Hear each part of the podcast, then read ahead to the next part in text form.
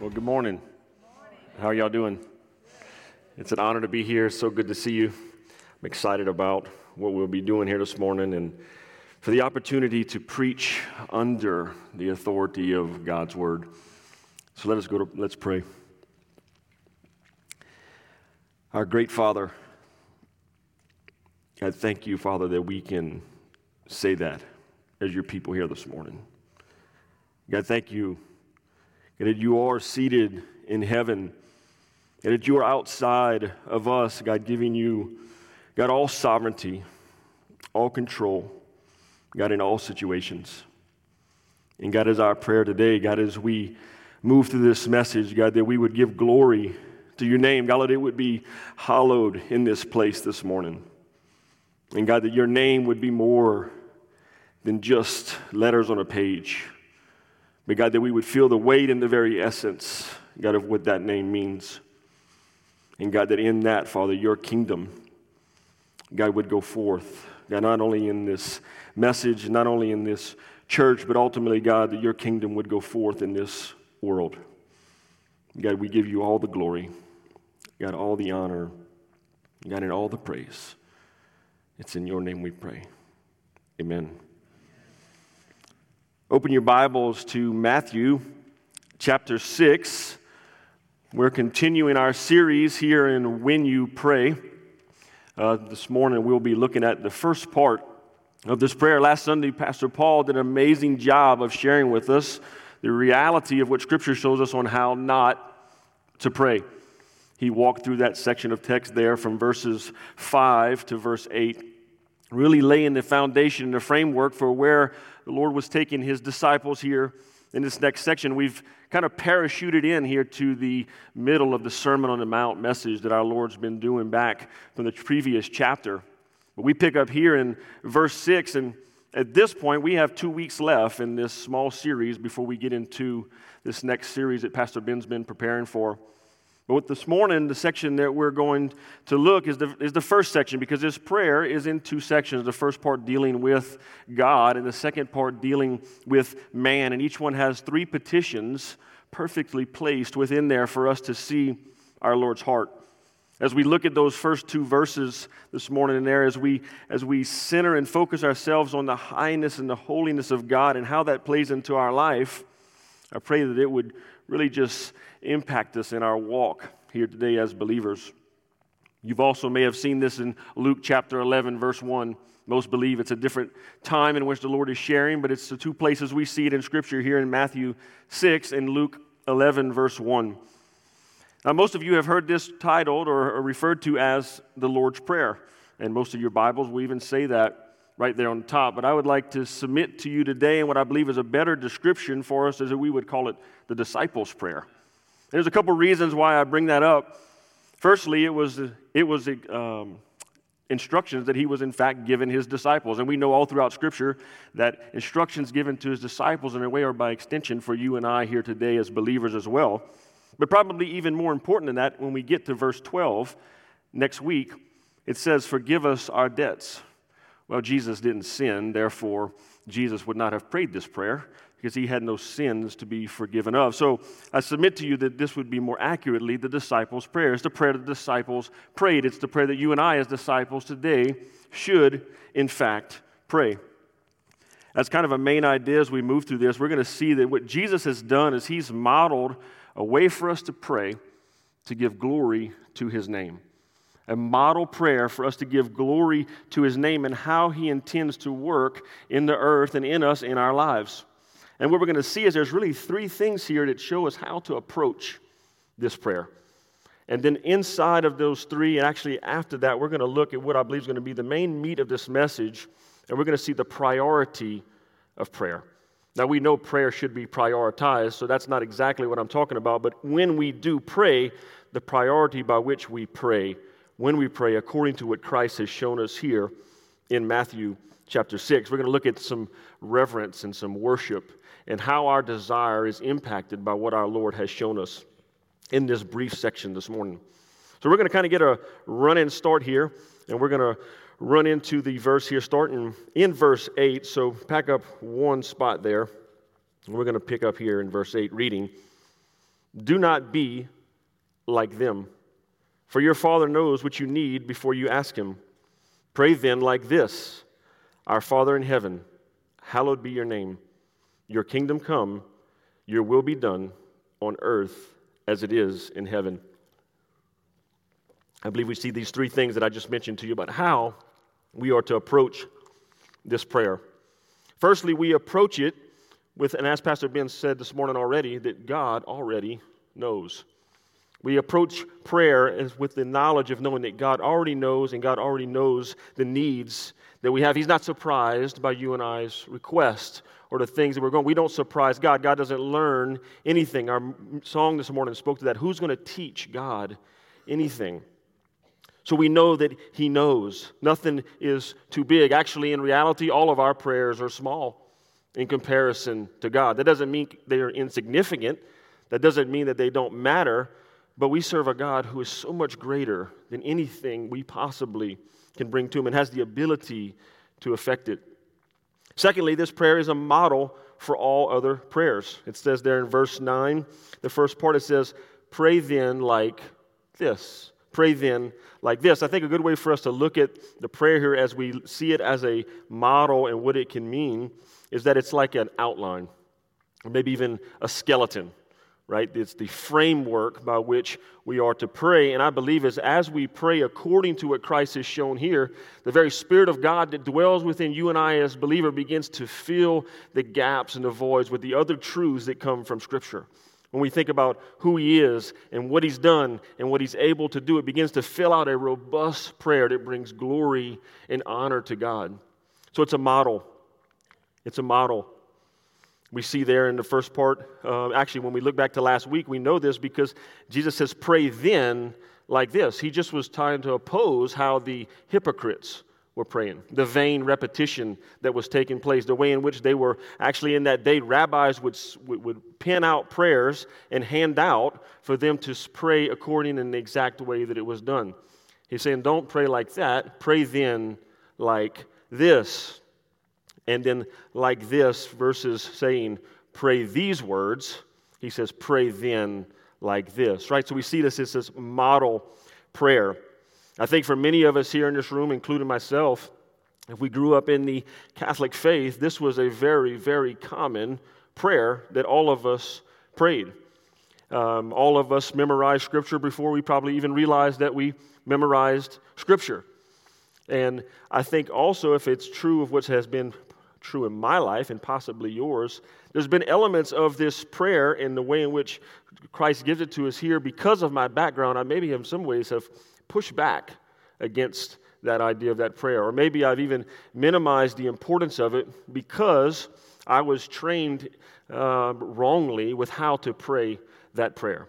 Now, clearly, there's nothing wrong with you repeating this prayer, right? It is holy scripture and it is good, but what is the heart behind it? Is it to just repeat something for the sake of repeating something? Is it because we desire to memorize Scripture? Is it because Psalms 119 says, I have hidden your word in my heart so that I may not sin against you? Or is it as the hypocrites were doing? So that they would see and other people would see what they were doing and there would be all these things going on. That's not what the Lord has for us here today. It's a model prayer for us and what should build out all of our life in prayer. And thirdly, and really speaking to the title of this morning's message, is that we give priority to God first in prayer, and then man's proper needs secondly. Man's proper needs. And that's important, and Pastor Dom is really going to dive into that area next week. But those are the three things that I think are important for us to approach this, knowing that God already knows. He's given us a model prayer on how to do so. And lastly, that the priority of our prayers are to go to God first. Now that we know how to approach our Lord's instructions, let us spend the rest of our time seeing what should be, in fact, the priority of our prayer. I think when we get to that section there in the first part of verse 9, it says, Pray then like this. And in your Bibles, you have a colon. And that colon, to me, represents a moment of pause, a moment of reflection, a moment of us understanding the weight of what we're about to do when we are about to engage and communicate with the God of all creation. So let this be a time when we build in these uh, prayer times in our day that we, before we even, before we even speak a word to God, that we understand the position that we stand, that we understand the weight of what it means to be able to commune in that way. And which is why I see, a, as a matter of our first point this morning, that right prayer is worshipful. Right prayer is worshipful. We must remember that whatever we pray to is what we worship. Whatever we pray to is what we worship, and there is only one God who is to be worshiped. He continues there in that verse 9 after pray then like this, and he opens up with, Our Father in heaven. Our Father in heaven. There's so much that's happening here in this very profound statement. Four words, but so much going on. We probably could have preached an entire message just on these four words, so I'll do my very best to get us through this this morning. But the very thing I think we need to see is that it opens up with the word our. The word our. And that word in itself tells us so many things. Our is a plural pronoun, right? It's an interesting usage of it being right here that it says our Father. It doesn't say my Father. It doesn't say our Father, although there are prayers in the Bible that other saints have prayed that said that. That's not necessarily wrong, but I think there's something important about why Christ has put an our right here. Why has he put our Father? Well, there's a handful of things I think we should see, and that's one is that our prayers are to be what's best for all of God's people, not just ourselves. Just like the gifts he gives us when we look back in Romans 12, my gift is for you and your gift is for me. My prayer is for you and your prayer is for me, and our prayers are for one another. Right? Our Father. It draws us in as a body of believers. Our points to the very communion of the saints that we have with one another, a security that comes for us being all brothers and sisters in Christ. When we say our Father, that intimately links every one of us in this building that knows our Lord Jesus Christ. Mark 10, I love this verse in verses 29 and 30. And it says, Jesus said, Truly I say to you, there is no one who has left house or brothers or sisters or mother or father or children or lands for my sake and for the gospel who will not receive a hundredfold now in this time houses and brothers and sisters and mothers and children and lands with persecutions and in the age to come eternal life. What does that scripture tell us? We, we lack nothing.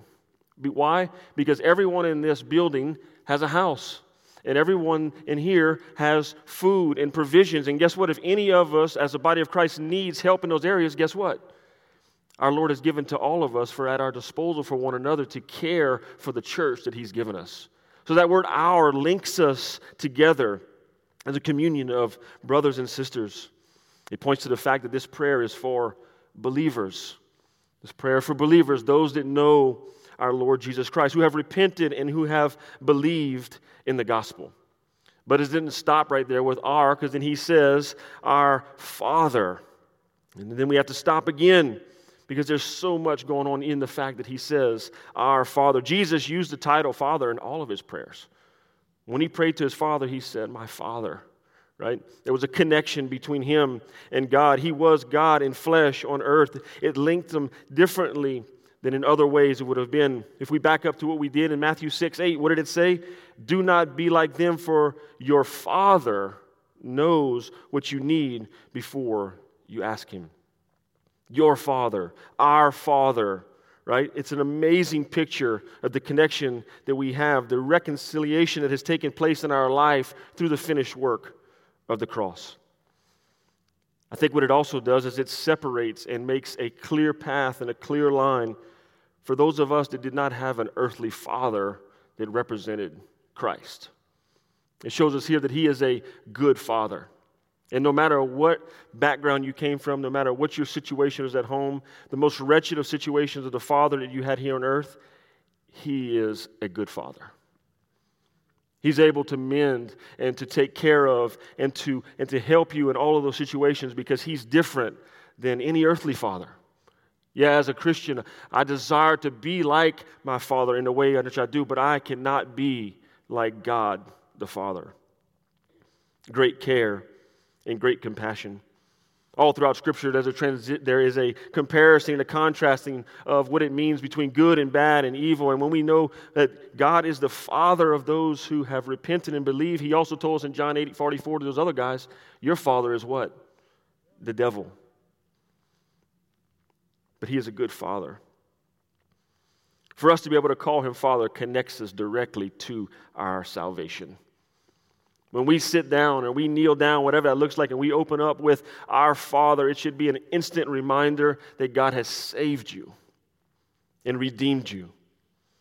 Some would argue maybe that this is speaking more generally, that, if, that he's the father of all things, this kind of universal application. And uh, I don't believe that to be true, although Scripture does tell us that God is the father of all created beings. Malachi 2.10, have we not all one father? Has not God created us? Why then are we faithless to one another, profaning the covenant of our fathers? Acts 17 28, for in him we live and move and have our blessing, as even some of your own poets have said, for we are indeed his offspring. So we are, in fact, his children with regard to creation. But when we say our Father here, this is a direct connection to being his child, a child of salvation. When uh, Paul's talking here at the Areopagus, also known as Mars Hill, and he says these poets, these are not people that know the Lord.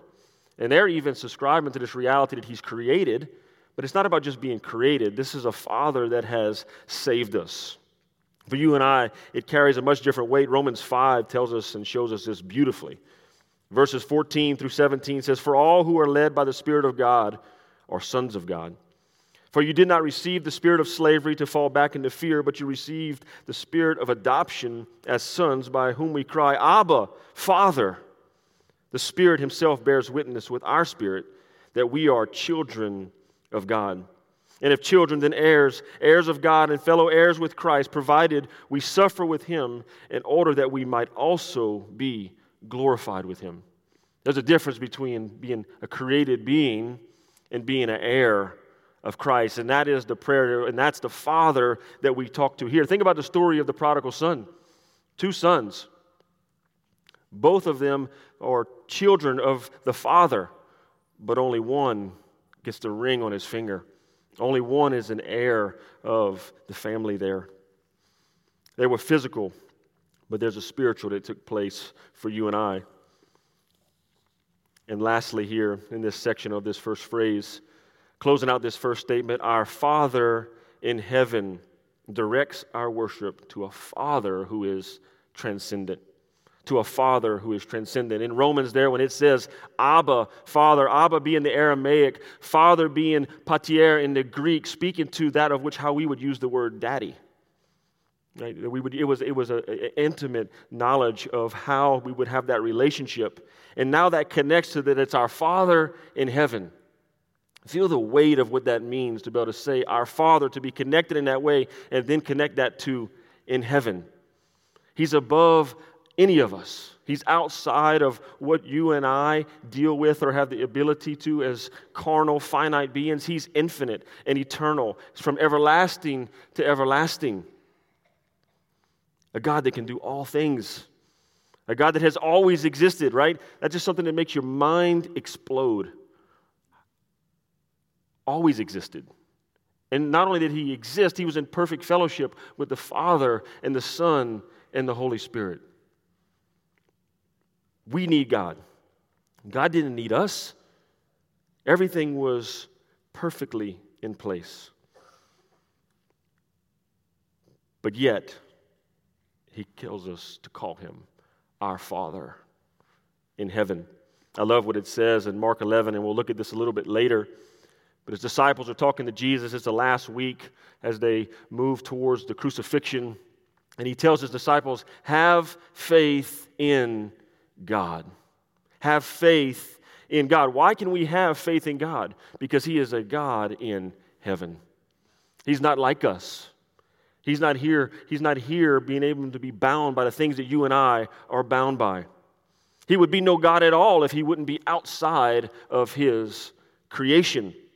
1 Timothy 1:17 says to the king of the ages immortal invisible the only God be honor and glory forever and ever amen his heaven directs our worship to Him.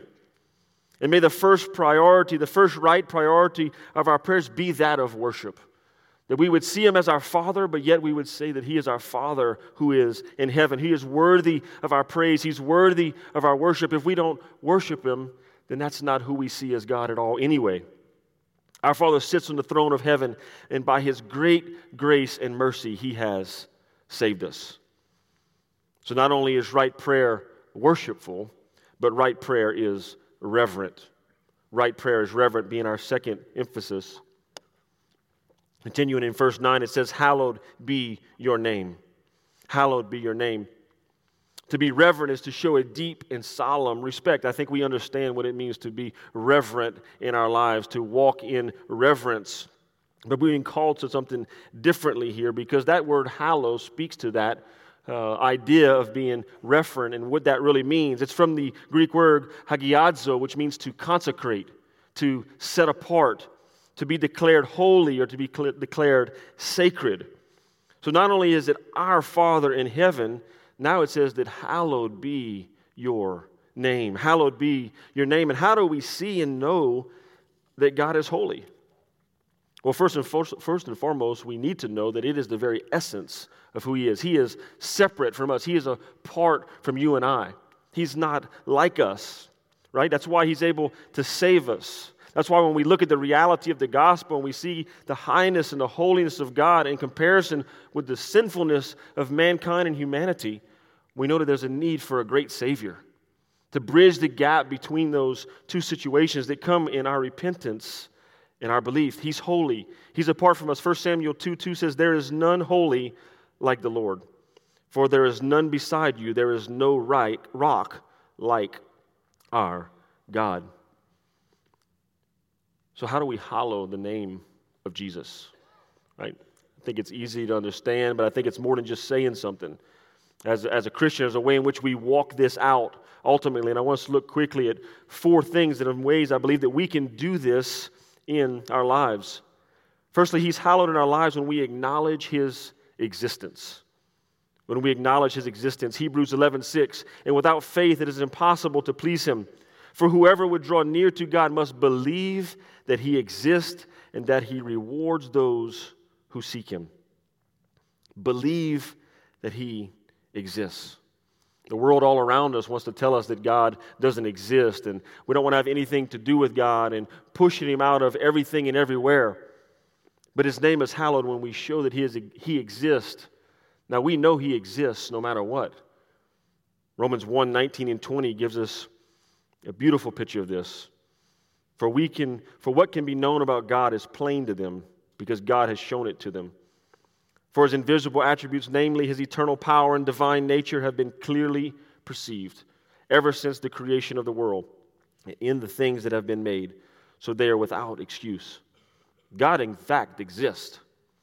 But we hallow his name when we, when we speak to that and we speak to the reality that he does, in fact, exist, and you believe in who he is. He's also hallowed when we speak what is good and true about him. True knowledge about God versus false knowledge about God. True knowledge about God is reverent. It brings us to a place of reverence. False knowledge about God is irreverent. It does not, in fact, give glory to God. When we open up Scripture Sunday after Sunday, Wednesday after Wednesday, elevate after elevate, D group after D group, life group after life group, we seek to know and understand God and reverence Him through His Word. I heard this quote The man who brings into his concept of God ideas that have no place there takes the name of the Lord God in vain. When we encounter, when we engage Scripture, may we see it and come at it in a place of reverence, that our prayer would be reverent, knowing that this is the God of all creation that has given us these great truths. Truth is foundational for our security as believers. I think about Proverbs 1 7, that what? Fear of God is the beginning of knowledge. The fear of God, a reverence for God. When we understand who God is truly, then we are able to stand under God securely with a reverence and an awe. This idea of standing under these truths, I believe, is important. You and I sit here today under these lights and this roof and these ceilings and these beams, and none of you think twice about the, what would happen if it all collapsed upon your head. Why? Because you know it to be true. You know it to be solid. You know it to be, to be firm. It's in place, right? There's a, reverence and an awe that comes in our life when we come up to big architectural structures and we're like, wow. Have you ever been to the arch in Missouri? And you look there and you stand like, how is this thing even here? Right? There's an awe that comes over us. But how much more is there an awe and a reverence when we come up against the truths of Scripture, knowing that we can firmly stand under it and have to worry nothing about it? A reverence for God and His Word as we approach Him in prayer. I think David showed this for us beautifully throughout the Scriptures. Psalm 16:8 says, I have set the Lord always before me, because he is at my right hand, and I shall not be shaken. Look at the intentionality of David. I set the Lord before me. Given a place of priority, knowing a awe and a reverence that comes from his love for his Lord. Thirdly, he is hallowed when we are obedient to him. Later in the Sermon on the Mount in Matthew 7 21, Jesus says, Not everyone who says to me, Lord, Lord, will enter the kingdom of heaven, but the one who does the will of my Father who is in heaven. Right? When we obey the Lord's commands, we walk out the will of the Lord in our lives.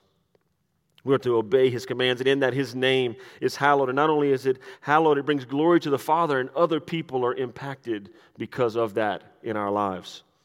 When we hallow his name, it has impacts on others when you're in your workplace, when you're at home, when you're with friends, when you're amongst people at church.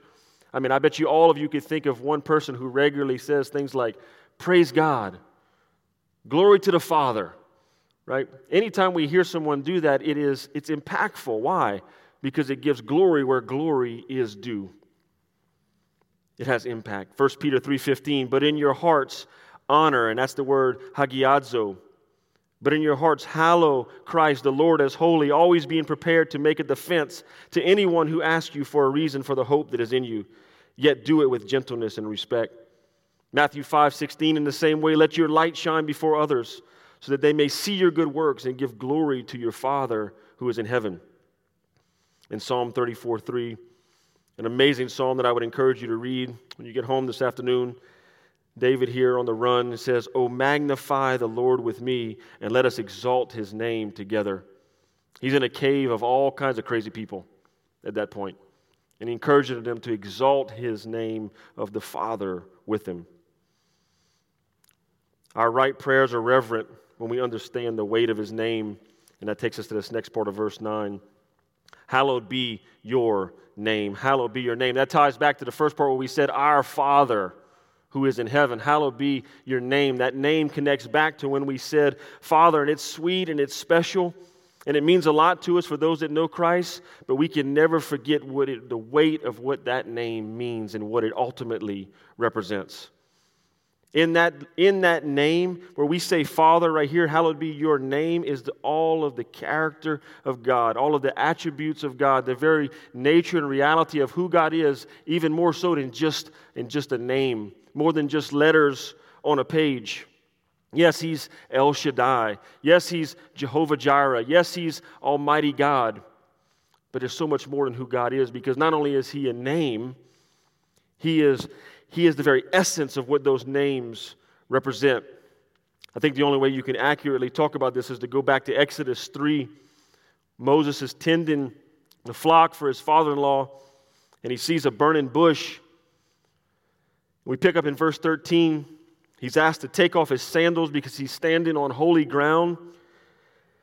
They have this conversation that begins, and then Moses said to God, If I come to the people of Israel and say to them, The God of your fathers has sent me to you, and they ask him, What is your name?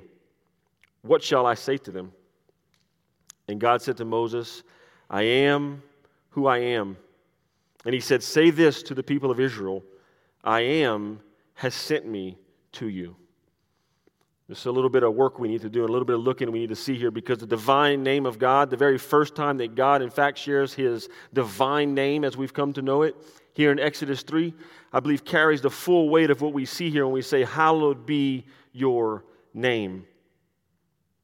Moses is looking at this situation, and Moses and anybody in that day would have known him as Almighty God. You can look back in Scripture, they would have called him Almighty God. They would have called him the father of Abraham and Isaac and Jacob, and they would have had great connection to what God has done in the lives of those people. But Moses says something differently. He says, What is his name? What do I tell him? Why are they going to listen to me? Just because I tell them Almighty God? Just because I tell them the, the, the God of Abraham and Isaac and Jacob? And God says, I'm going to give you something different that I've never given you before. I'm not going to give you the what, I'm going to give you the who. I am who I am. That phrase there, called the tetragrammaton, has so much going on there. In the Hebrew, it's Haya Asher Haya. It's YHWH, as you've seen in other places. It's where ultimately we get the word Yahweh and Jehovah. God saves. He says, I'm not just another name. I'm a who, and that who carries the full weight of who I am and what I am able to do in each and every situation. I'm a God seated, in heaven, our Father in heaven. Hallowed be your name. Why? Because it is a name that is able to do all things. I heard this story that helped me further understand this idea of breaking out a what and a who. A what typically speaks to a thing, whereas a who normally speaks to a person. But there was this great teacher at a college, and he was preparing to get ready for his lecture, and he looked out into the crowd, and his students were beginning to get into place. And one of his female students begins to walk in, and he notes, notices that she's got a flashy ring on her left hand and she's, you know, carrying it in a way in which people would see it. So he, as any good teacher would in that moment, took an opportunity to teach a great lesson. And for the sake of this story, we'll, we'll call her Mary. And Mary looks over at the teacher, and I think he's waiting to get a little attention. And he says, Oh, you got a ring on your finger. She said, Yeah, yeah, yeah. Bob, Bob engaged, uh, proposed to me. Oh, wow. She's like, Well, what do you like about Bob? He said, Well, he's, he's really handsome. And the teacher said, Whoa, really? He said, Well, I mean, Fred, Tom, Dave, all these guys here, they're pretty handsome too. Why don't you like them? She's like, I don't, you know, she's starting to kind of like give him these weird looks. And he goes, Well, I mean, what, why else do you like him? She said, Well, he's really, really athletic. She says, Well, this is the football team sitting right here. They're all really athletic too. Why don't you like them? And at this point, she's starting to get really irritated. I mean, she's just trying to show off her ring, right? And, this, and she's being heckled by the teacher. So he gives her one more question. He says, Well, what else do you like? I said, Well, he's really, he's really smart. He's doing well in your class. He said, Well, the valedictorian of your class is sitting over here. Why don't you like him? And at this point, she is, she's livid with this whole situation. And he says, Now, class, let me help you understand something. It's not the what that she likes about him, it's the who that she likes about Bob. Because of who he is, the reality of who he is, is why she loves him so much. Right? There's so much more in the who than in the what. Right? And here we see Moses struggling with the same thing. What do I say is your name? He says, Don't tell him what my name is, tell him who I am. I am who I am. I'm more than just a name. I'm the God that's able to do all things mightily. In that case, save them from the Egyptians. We can irreverently fall into the what and say, and this is a common statement that many of you heard throughout your lives and maybe even have said it most recently, that it is what it is. How many of you said that? Shame on you. it is what it is in our prayer lives is a problem. However, if we focus our reverence, if we understand the reality of who God is and why He's asking us to pray, what we then focus on is not, it is what it is, but I am who I am. And that changes everything. So our right prayers are reverent. And lastly, here this morning, our right prayer bends our desires, it bends our desires. We've approached it now with a place of worship and reverence. In verse 10 says, Your kingdom come, your will be done on earth as it is in heaven. When we rightly pray, our selfish desires should just fall to the floor. Your kingdom come, your will be done on earth as it is in heaven. I shared a story with our elders this week at a retreat that you heard them speak of earlier as I was reading the book. And this guy was uh, talking about prayer and the, and the weight of what it means for us to come and approach the God of all creation. And he's talking about sinfulness and our desire, because selfish desires are sinfulness. And he was laying out this idea that he said, Yeah, I can take you over here and I can show you someone who is a sinner, a drunkard, a um, adulteress. You know, we can pick all kinds of things to show what sin is. He said, But that's not really the best picture of what sin is. He said an even better picture of sin is, and to get a, a, greater understanding the weight of what it means to approach something sinful, he said, I want you to look at a devout man of God, one who loves prayer and loves his Lord and loves his word, and that can wake up in the morning, fall down on his knees, and before a word even comes out of his mouth of prayer, he's already potentially sinned because of his own selfish desires. That's weighty. But it's true of you and I. That if, we're, if we don't approach prayer, if we don't approach God in the same way, we can find out that our desires are selfish. They are, in fact, against God, which lacks reverence, which lacks worship. So it says there, Your kingdom come, your will be done. That word your is so important. James 1 3 says, You ask and you do not receive because you ask wrongly to spend it on your passions. It can't be any clearer than that. We asked, but wrong. And let that never be of our prayers. May we never treat God as a genie in a bottle. That we go to Him and we rub the side of the lamp, hoping to get whatever we can get and do whatever we can do and bail us out of whatever we need being bailed out of. That's not what God has modeled for us here in this prayer. We have to bend to Him as we begin to know Him and to understand Him more. I thought about the idea was about two years ago, I was at a guy's house. We were buying a dirt bike from, and he was showing us this nice wooden boat that he was making from scratch. So it was just impressive, first of all, just kind of the, the, sheer time and effort that goes into that. But I started to think about that as I was looking this idea of, of the Lord bending our hearts to being more like Him, to understanding His will and understand the things what were going on. All of the boards that He started off with were, strong, were, were straight and stiff right? And they would not have made a very good boat bottom at all. It would have made a very good box, but not a good boat at all. And so, you know, that's what happens in our lives.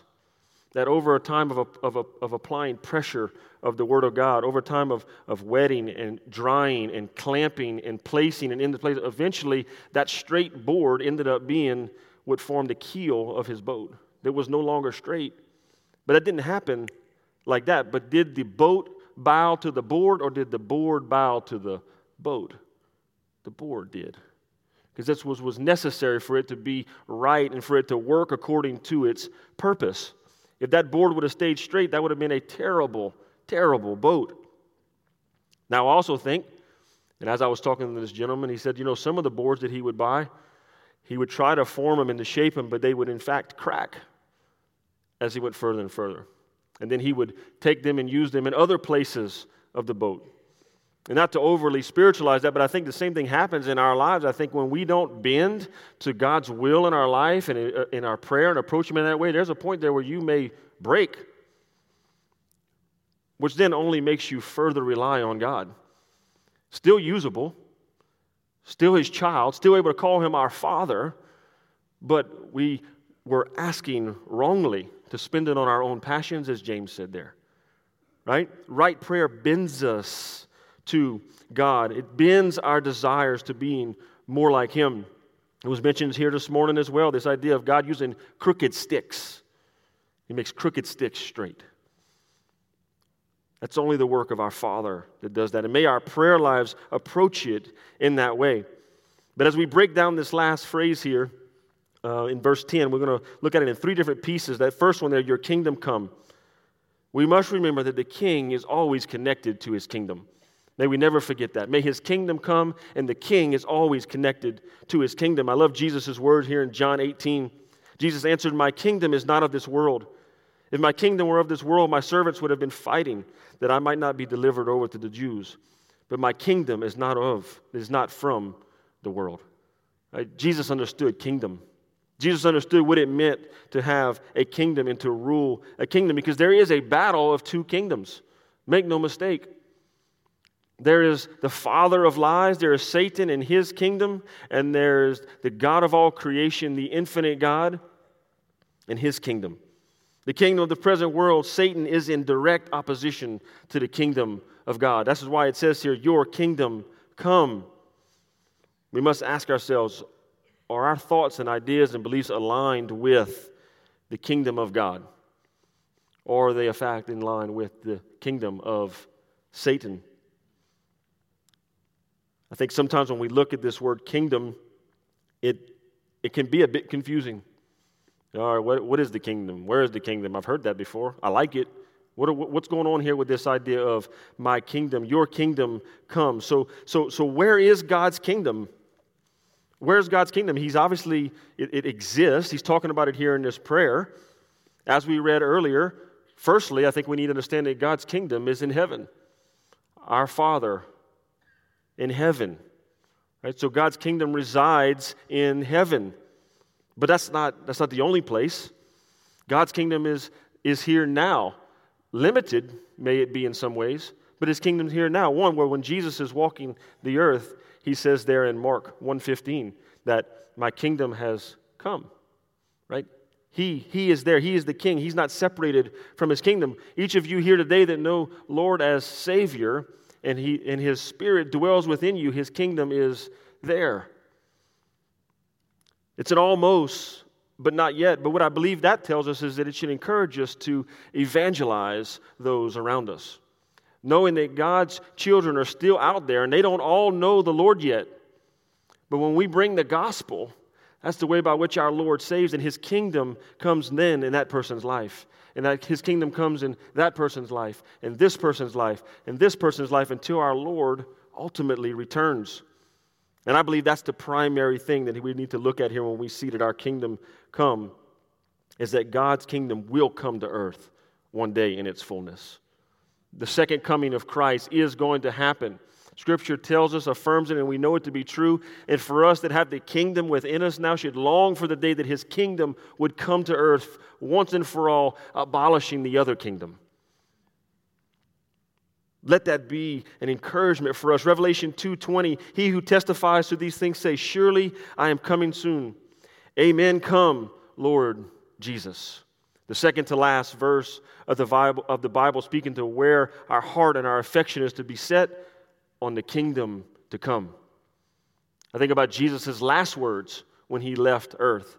He gives us the great commission go therefore, make disciples Baptize in the name of the Father and the Son and the Holy Spirit, teaching them all that I have commanded you, and lo, I am with you to the end of the age. Fast forward to the end of the New Testament, and what does it say there? Come, Lord Jesus. Come, Lord Jesus. Our responsibility in that window of time as we long and we have a desire to see Lord come back and we desire to see his kingdom come is that we also see that the kingdom be advanced in the lives of those that he would so choose to save. May we be a church honed in on evangelism, honed in on seeing the lost saved. Nextly, your will be done. Your kingdom come, your will be done. Our heart's desire should be that the will of, the, uh, that the will of God would go forth. That the will of God would go forth in every situation. I read this quote this week that says, Prayer is a mighty instrument, not forgetting man's will done in heaven, but forgetting God's will done on earth. God's will done on earth. We looked at the kingdom. And as we move into this section here of dealing with his will, I think it's important for us to look at what does this mean by his will? Because I believe there's some wrong understandings that we can have with regard to his will and how we approach this great prayer, this great model prayer for us to walk out in our lives. Wrongly, I think what can happen as we read this and as we as we see your kingdom come, your will be done I think there's a bit of a And, and I'm talking to us as believers. I believe there's a bit of a rebellion that can kind of come up in our heart of saying, well, what's the point of praying? And becoming a bit resentful by, you know, God's sovereign and His will is going forth and all these things are taking place, but what's, so, so why pray? Right? I think the other side is there's a ditch on both sides of the road here, and I believe the other one is, is kind of like this passive reverence of, I'm going to pray, but, you know, I don't know if it really matters all too much. Uh, but you know, I'm told to pray. Well, that's, there's no faith in that prayer. Right? There's this, there's this pushing back, this rejection, this rebellion on one side, there's this passive faith on the other, but that's a wrong understanding of God's will.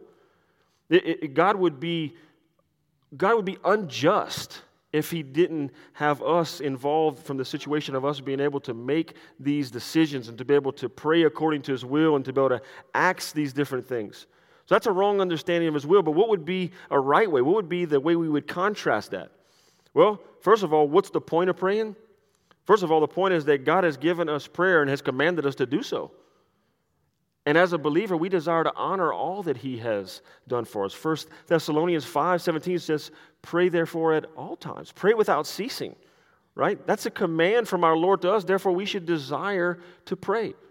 So, what's the point? The first one is, is that God has commanded us to do so.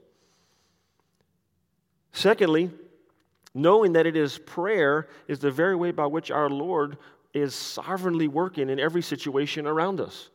It is the means to ultimately his sovereign plan, the providence of God playing out in our lives. Why do we pray for situations like this morning that seem impossible? Because for you and I, they are. That's why God, in fact, that's why Jesus, in fact, told his disciples when they're looking at that dead fig tree that the Lord has cursed, trying to understand what happens there, and he says, Have faith in God. Have faith in God. It makes no sense to us on how some of these things could happen because we're not God. So when we have a right understanding of his will and a right understanding of desire to obey him, then we pray. We pray according to his will. We pray, Our Father who is in heaven. And this is what I know one or two things happen in those situations. God answers that prayer, or He gives His people the ability to walk in that situation. Either way, God answers and works. As Rachel and I were praying this morning, we were thinking through some things, and that was exactly my prayer. God, this is what I want done. But I want you to bend my desires to yours. And whether that be you do what I am praying or hoping would happen, or you teach me how to walk in it, the glory goes to you. That's a proper understanding of what it means that your will be done. We need to pray in faith. I just mentioned there in Mark 11, and Jesus answered them, Have faith in God. Truly I say to you, whoever says to this mountain, Be taken up and thrown into the sea, and does not doubt in his heart, but believes that what he says will come to pass, it will be done for him. Therefore, I tell you, whatever you ask in prayer, believe that you have received it, and it will be yours. Now, this is not some prescription for getting whatever you want. Jesus wasn't ultimately telling that mountain to jump into the ocean. He was given a, f- a physical metaphor to teach a profound spiritual truth that he's God. He could, in fact, take that mountain and throw it over there if that was what he so chose. But that wasn't the heart behind it. He was saying, have faith in God. And when your prayers are in alignment with, I, with my will, guess what? They're answered accordingly. And when they're not in alignment with His will, they're not answered accordingly. But yet, as His children and His love for us, He teaches us how to walk and how to process and how to do that in our lives. James 1 6 through 8 says, But let him ask in faith, with no doubting. For the one who doubts is like a wave of the sea that is driven and tossed by the wind. For the person must not suppose that he will receive anything from the Lord. He is a double minded man, unstable in all his ways. How many times do we short arm it when it comes to prayer with regards to, I'm not sure if that's really going to work out like that. I don't want to be wrong if I ask for that. Man, what if it ends up not happening? What does that say about my God? Wrong approach. Wrong approach. Our faith is not the power. The God of who we have faith in is the power to do those things. You don't need more faith. You have faith if you are his child. He's the one that has the power to change those things. Right? It's not a prescription if you just get what you want. It's showing that if when we do according to his will, then that is in fact what we see. Our faith is not the power. God is the one who has the power. And he closes out that third phrase there and says, On earth as it is in heaven. So I ask us a question when I see things like that. Well, what's happening in heaven right now? If he wants to happen here, what's happening in heaven? Well, what's happening in heaven? Well, Scripture tells us what's happening in heaven. Because our right prayer desires that his will would be done on earth as it is in heaven now right? That's actually what it speaks to when we look at the grammatical breakdown. It's a, it's a now, it's a here and a now. It's not something that could be. What's happening now? Well, one of many verses, Psalms 103:20 says, Bless the Lord, O you his angels, you mighty one who does his word, obeying the voice of his word. So what's happening in heaven? His angels are obeying his words. They're, they're saying, Glory, glory, glory. All praise, all glory, all honor is going to the Father. So, what does it look like for here? On you and I in our earth here today. That glory would be given to the Father in each and every situation till the day in which He sets up His kingdom once and for all. And you say, man, but there's just so much sin, there's so much brokenness, there's so much thing, so many things going around that I don't like, that's painful, that's hurtful. I don't see how any of that is ultimately giving glory to God. Well, then you fall back into that person of saying, what's the point of praying? Sin is a reality. Sin is something that we, in fact, have to deal with. Jesus preached against sin all the time. Did he not understand sin better than any of us? And he went, what did he do when he went into the temple? He flips over their tables, he makes a whip, he drives everything out of there, and he says, You have made this a what? A den of thieves, right? This place that is not worshiping God. But he said, I chose for it to be not a house of trade, but a house of prayer. We fight against sin. As a church, we, we speak against sin. We desire that sinful things that happen around us don't happen, right? When we have opportunities to engage the culture in our lives and our families, we speak against sin and we don't try to just create social reform. We try to bring the gospel because we know that that's the kingdom that only matters.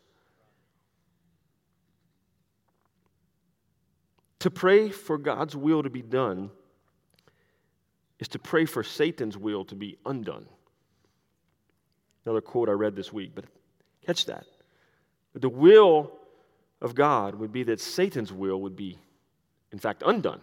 I mean, that's what you and I are doing here as we walk on earth, is that the effects and the impact of sin would be undone by the redemption of our Lord Jesus Christ.